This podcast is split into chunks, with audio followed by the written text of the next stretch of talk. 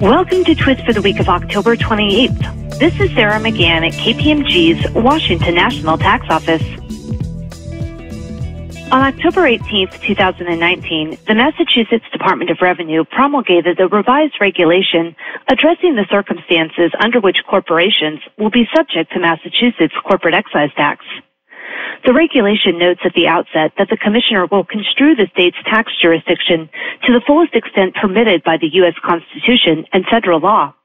Examples of contacts and other incidents that will typically subject a corporation to Massachusetts taxing jurisdiction are set forth in the regulation, and a new catch-all provision, which includes the cite to the Wayfair decision, applies to companies that lack any of the specifically enumerated contacts, but that have considerable in-state sales derived through either economic or virtual contacts.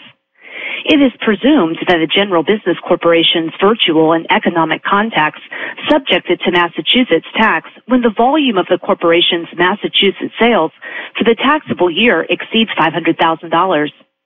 In addition to providing certain exceptions to the general rule, the regulation also addresses when financial institutions, insurance companies, and corporate partners will be subject to tax in Massachusetts. Please stay tuned to Twist for future Nexus updates.